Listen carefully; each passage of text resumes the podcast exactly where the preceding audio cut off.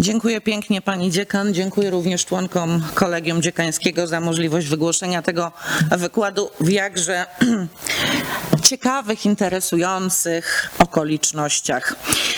Nazwałam ten wykład Humanistyka, przekraczanie barier czasu. Może wydawać się to Państwu dziwne, ale zaraz spróbuję Państwa przekonać, że my już to właśnie robimy. Ten wykład jest przeznaczony w, dla studentów e, filologii polskiej, e, szeroko pojętego dziennikarstwa i komunikacji społecznej oraz e, rozmaitego rodzaju kierunków kulturoznawczych, które, jak pani dziekan była łaskawa powiedzieć, e, u nas na wydziale e, funkcjonują. Dlaczego przekraczanie barier czasu? Proszę Państwa, niestety my wszyscy tutaj staramy się, żeby to wszystko wyglądało tak, jak wyglądać powinno normalnie. Niestety ja muszę złamać czwartą ścianę i uświadomić Państwu, że mimo iż na tablicy widnieje data 15 października 2020 roku, to dzisiaj mamy 6 października również 2020 roku. Jest przepiękna pogoda. E, Mam nadzieję, że 15, kiedy Państwo to online zobaczycie, również taka pogoda będzie, ale niestety nie mogę tutaj prorokować, bo co jak co, ale prognozowanie pogody nam się niespecjalnie udaje. Czyli, proszę Państwa, co ja w tym momencie robię? Ja do Państwa mówię spoza czasu. To nie jest duży horyzont czasowy, prawda? Bo jeżeli dzisiaj jest szósty, ja nie jestem najlepszy z matematyki, no ale jest to jednak 9 dni. Ja nie wiem, co się przez ten 9 dni wydarzy, a może się wydarzyć dużo. Mam nadzieję, że się wydarzy tylko i wyłącznie samo dobre. Ale mówię do Państwa, Wy to słyszycie, a mnie już nie ma na tej sali. My już tutaj nie siedzimy, ta sala świeci pustkami i czeka na ten cudowny moment, w którym będziemy mogli wszyscy zagościć w niej fizycznie i ożywić ten gmach. Ja sobie muszę Państwa wyobrazić, bo niewygodnie jest, mimo że już jestem dość. Że tak powiem, doświadczonym wykładowcą akademickim, to mówienie do pustej sali jest dość specyficznym doświadczeniem, więc ja sobie Państwa wyobrażam, bo tak mi będzie łatwiej. I staram się to robić. Patrzę po tej sali i widzę małą blondyneczkę, która studiuje polonistykę. Kocha wiersze Stachury. I ma piękne, druciane okulary. A dalej widzę chłopaka w dredach, który przyszedł na kulturoznawstwo, ponieważ interesuje go wszystko, co antysystemowe. I widzę przepięknie ubraną i umalowaną dziewczynę na wysokich obcasach. Założę się, że przyszłą dziennikarkę, być może topowej stacji telewizyjnej. Ja już Państwa widzę, Wy już tu ze mną jesteście. Co zrobiłam? Wyobraziłam Was sobie.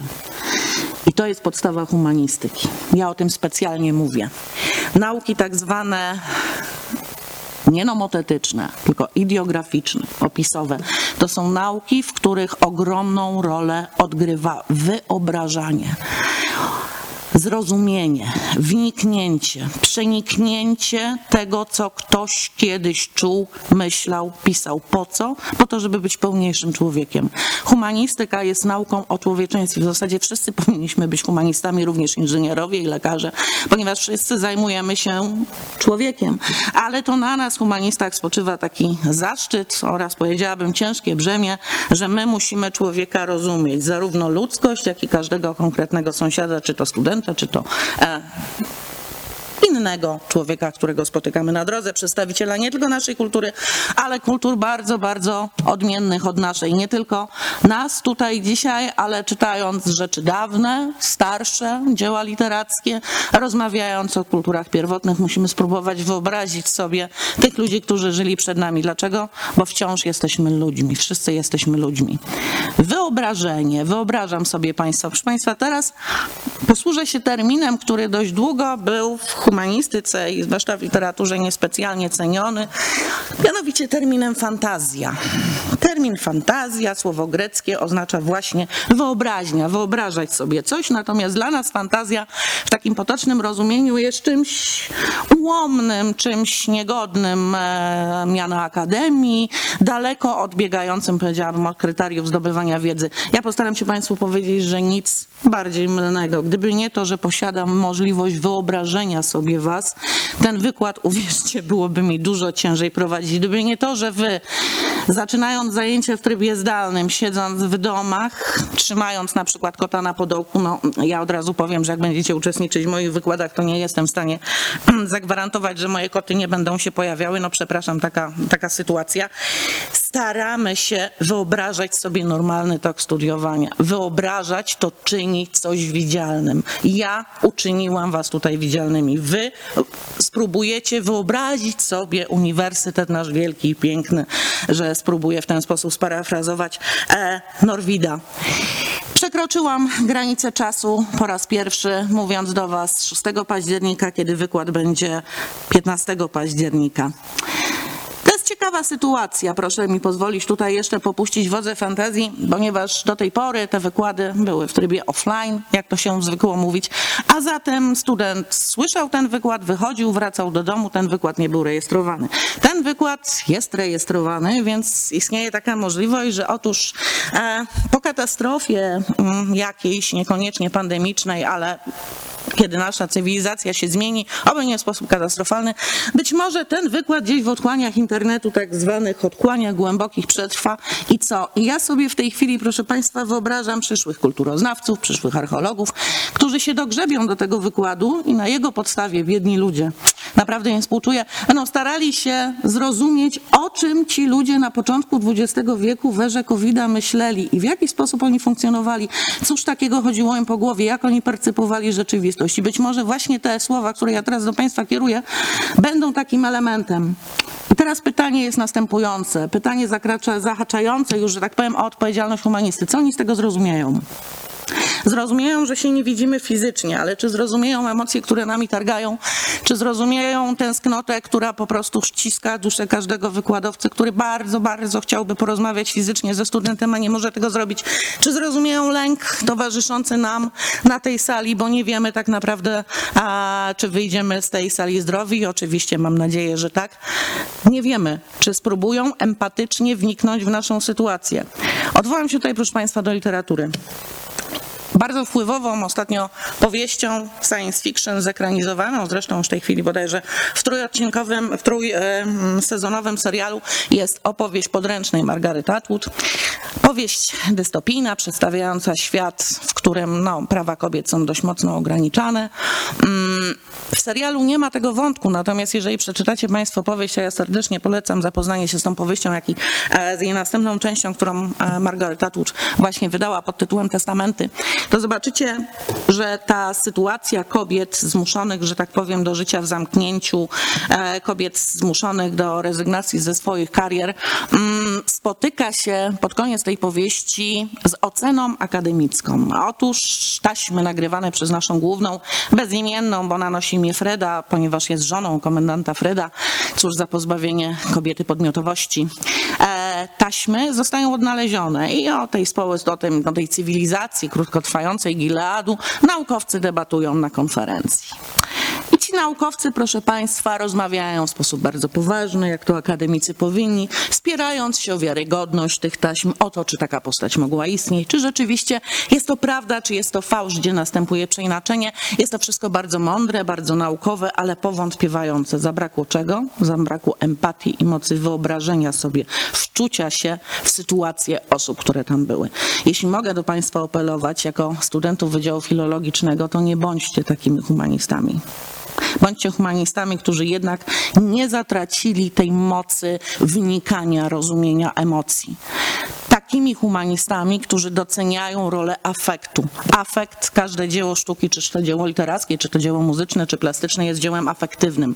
Ono odwołuje się do emocji. Ono ma z człowiekiem coś zrobić, w jakiś sposób zmusić go do myślenia w inny sposób. A zatem afektywność, jeżeli będziemy szanować afektywność dzieła sztuki, będziemy również szanować unikatowość człowieka, który w jakiś sposób pokazuje nam rzeczywistość i chce ją zmienić. To może być bardzo dziwne ujęcie, to może być ujęcie nie wprost, poetyka, dowiecie się o tym Państwo zapewne na zajęciach, obfituje, mówi się, że podstawowym elementem każdego dzieła literackiego jest tak zwany chwyt, czyli przekształcenie rzeczywistości, przekształcenie jej, przepracowanie, wydobycie pewnych elementów, zmienienie perspektywy, zhiperbolizowanie, zastosowanie środków poetyckich, perspektywa ukośna, może nawet perspektywa anamorficzna, czyli deformująca, ta celowa deformacja, która pokazuje nam coś nowego o rzeczywistości. I to jest właśnie cenne, to anamorficzne spojrzenie. Jak czytamy, kiedy będziecie Państwo czytać i analizować dzieła sztuki, kiedy będziecie rozmawiać o kulturze współczesnej oraz o kulturach dawnych, kiedy będziecie starać się jako dziennikarze rozumieć otaczającą Was rzeczywistość, spróbujcie spojrzeć spod innego kąta. Mówię również do studentów twórczego pisania. Postarajcie się tak pisać, ażeby powiedzieć o rzeczywistości coś nowego. Anamorfoza jest tym, co pozwala zobaczyć rzeczywistość w inny sposób. Odwołam się, proszę Państwa, jeszcze do jednego dzieła sztuki e, literackiego, troszkę dawniejszego niż powieść Margaret Atwood. Mianowicie do takiego opowiadania mm, brytyjskiego pisarza Ian Forstera e, Maszyna staje. Jest to opowiadanie napisane w 1900 i opublikowane w 1909 roku. Ciekawy przypadek, dlatego że Forster jest znany jako autor mm, powieści takie jak Droga do Indii czy Maurice i popełnił on w swoim życiu tylko jedno opowiadanie science fiction i to jest właśnie Kiedy maszyna staje. Jest to opowiadanie, które po 111 latach nabrało niesamowitej aktualności. Jest to opowiadanie, w którym Forster opisuje świat dystopijny, pogrążony w chaosie, ziemię, na której nie da się funkcjonować, wobec czego cała ludzkość funkcjonuje gdzieś tam w podziemiach, we wnętrzu maszyny, która podtrzymuje życie, która umożliwia komunikację. Wszyscy ludzie są od siebie odizolowani. Każdy zajmuje osobną, przystosowaną idealnie do życia kabinę. Ludzie łączą się ze sobą przy pomocy ekranów i wymieniają idee. Nie mówią o tym, jak żyją, nie mówią o tym, co robią, wymieniają tylko i wyłącznie idee. Od, że tak powiem, logos jest absolutnie, czyli rozum jest absolutnie tutaj dominujący. Nie ma życia. Ludzie są tylko funkcją tej maszyny i funkcją wymieniania doświadczeń. Czy to w jakiś sposób nie przypomina nam sytuacji, w której my jesteśmy dzisiaj, w którym właśnie mówimy pod, na uniwersytecie wirtualnym, mówimy o ideach, ale nie bądźmy takimi ludźmi, jak bohaterowie opowiadania Forstera Maszyna staje. Nie mówmy tylko o ideach, mówmy również o życiu i o tym, co nas wszystkich dotyczy. Przekraczam tutaj jako humanistka czas po raz kolejny, ponieważ Mówię o tym, że Forster w 1909 roku napisał opowiadanie, które po 111 latach staje się po raz kolejny aktualne. Czy Forster był wizjonerem? Na to pytanie odpowiedzieć nie mogę. Znam wiele przypadków literatury science fiction, która w jakiś sposób przewiduje to, co się stanie. Czy jest to jakiś specjalny mechanizm wczucia? Czy jest to tak bardzo natężona myśl, która potrafi przeniknąć bariery czasu i prognozować to, co się wydarzy? Prawdopodobnie tak. Forster przekroczył bramy czasu, pisząc o czasach bardzo podobnych do naszych, chociaż on ich nie widział, on sobie mógł je tylko wyobrazić. A my, czytając Forstera i odnajdując w tym opowiadaniu aktualność, przekraczamy bramy czasu w drugą stronę, czyli łączymy się, że tak powiem, mentalnie z autorem z początku XX wieku i staramy się zrozumieć jego pozycję, ale przede wszystkim to, w jaki sposób postrzegał naszą rzeczywistość i zdumiewa nas to, że to opowiadanie staje się tak aktualne.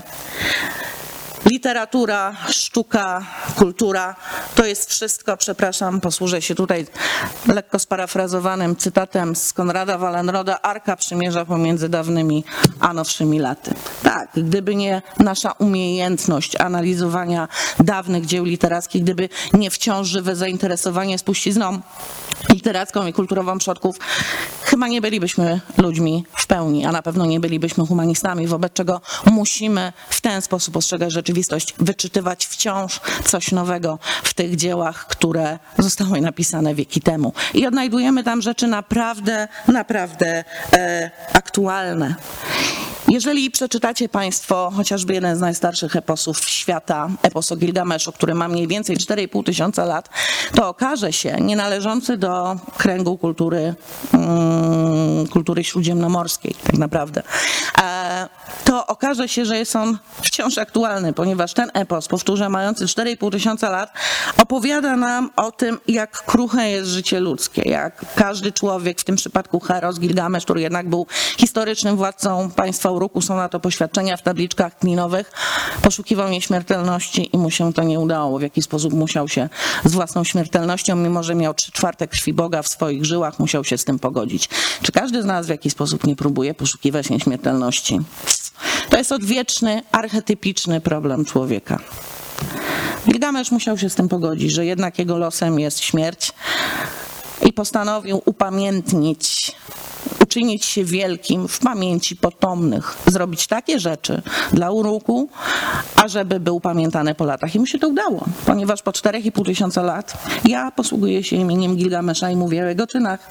A zatem Gilgamesz swoimi czynami, no, czynami, które wykonywał w teraźniejszości, prognozował w jakiś sposób przyszłość, przekraczał ten horyzont przyszłość, ponieważ wielkość człowieka jest tylko i wyłącznie miarą, funkcją, można powiedzieć, czasu, tego, jak długo, jak długo będzie pamiętany. Proszę Państwa, dlatego ta literatura dawniejsza, ona wciąż jest dla nas istotna.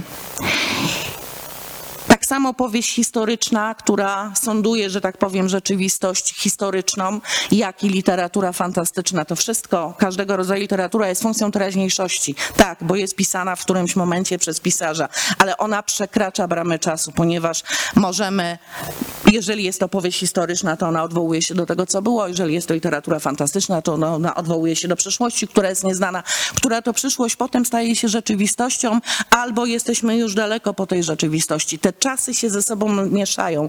To jest niesamowita mieszanina czasów, której humanista doświadcza każdego dnia podczas swojej pracy, której doświadcza każdy człowiek. Chodzi tylko o to, żeby sobie to uświadomić. Jeżeli lubicie Państwo filmy Nolana, to będąc humanistą, tak naprawdę jesteśmy w filmie Nolana, ponieważ nie funkcjonujemy tylko w teraźniejszości, ale funkcjonujemy w tej niesamowitej mieszaninie czasów.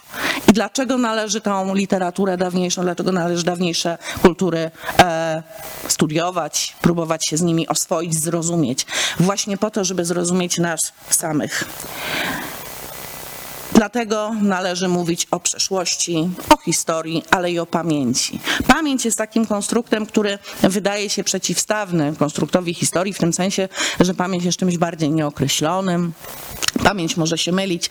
Mówi się o pamięci dziurawej, to są koncepty, które pojawiają się w obrębie Memory Studies i te przeniknięcia, te właśnie niedopowiedzenia, pamięć, która jest równocześnie pusta, jak i pełna, pamięć, która pracuje, pozwala przepracować w jakiś sposób, oswoić to, w jaki sposób my pojmujemy tkankę przeszłości i nas samych. To, co pominięte, tak naprawdę wydaje się dużo ciekawsze od tego, co zapisane. To jest kolejny paradoks humanistów. Humaniści się bardzo cieszą, jeżeli widzą jakieś pęknięcia, ponieważ te pęknięcia pozwalają pracować naszej wyobraźni.